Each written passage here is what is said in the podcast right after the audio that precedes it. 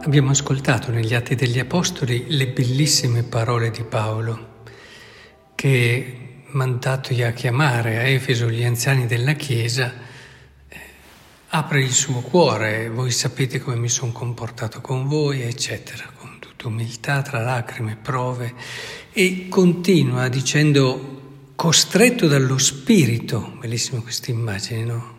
Più c'è qualcosa no? che lo spinge e a cui non può resistere e questo eh, lo si sente parlare quando c'è l'amore, no? quando c'è qualcosa di cui non puoi fare a meno, che è anche il senso della tua vita, infatti adesso lo vedremo. Io vado a Gerusalemme senza sapere ciò che là mi accadrà. So soltanto che lo Spirito Santo di città in città mi attesta che mi attendono catene, tribolazioni non ritengo, attenzione, non ritengo in nessun modo preziosa la mia vita, purché conduca a termine la mia corsa e il servizio che mi fu affidato dal Signore Gesù. E qual è questo servizio? Di dare testimonianza al Vangelo della grazia di Dio. Quindi non ritengo, come dire, in alcun modo preziosa la mia vita perché? No? Perché eh, non voglia bene a se stesso, non perché appunto ha dei, ha dei, dire, dei, delle emozioni interiori autodistruttive, ma perché c'è qualcosa che rende davvero la vita completa. Quindi la vita fisica non è la cosa più importante, la cosa più importante è una vita piena, completa, carica e ricca di significato, cioè una missione, un qualcosa che ti è stato affidato e che senti di dover portare a termine. Purché infatti dice conduca a termine la mia corsa e il servizio che mi fu affidato dal Signore Gesù. Ecco, a volte assisto a delle ansietà terrificanti, la paura per questo, per quell'altra cosa.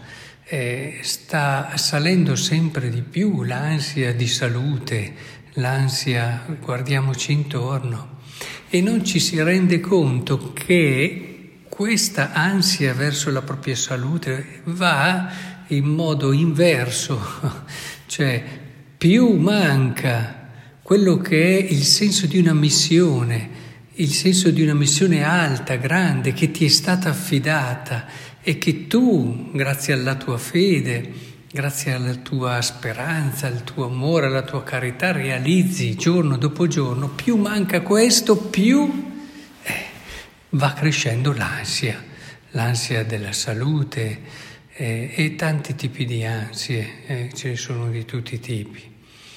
Vedete, è, è fondamentale questo capirlo, perché eh, in fondo Paolo qui si sta volendo bene, cioè non c'è modo più bello di volersi bene che dare alla tua vita uno scopo, che in questo caso è un accogliere, dice lui, mi è stata affidata, ha accolto come dono da Dio uno scopo.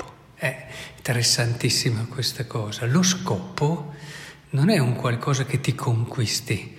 Ciò che dà senso alla tua vita non è qualcosa che ti conquisti o che scegli tu, ma è un dono che ti è affidato. Un dono che ti è donato e affidato anche proprio perché poi di questo dono tu eh, non è affidato semplicemente per te, questo è il meraviglioso gioco dell'amore, cioè nel momento in cui tu accogli questo dono capisci che questo dono è per gli altri e proprio in vivere questo dono per gli altri vuoi bene davvero te stesso perché compi la tua vita. Chiediamo allora al Signore questa grazia. In questi giorni assistiamo a Paolo, meraviglioso testimone, guardiamo le sue gesta, abbiamo visto anche Pietro, guardiamo questi uomini che erano poi partiti in modo un pescatore, l'altro addirittura perseguitava i cristiani.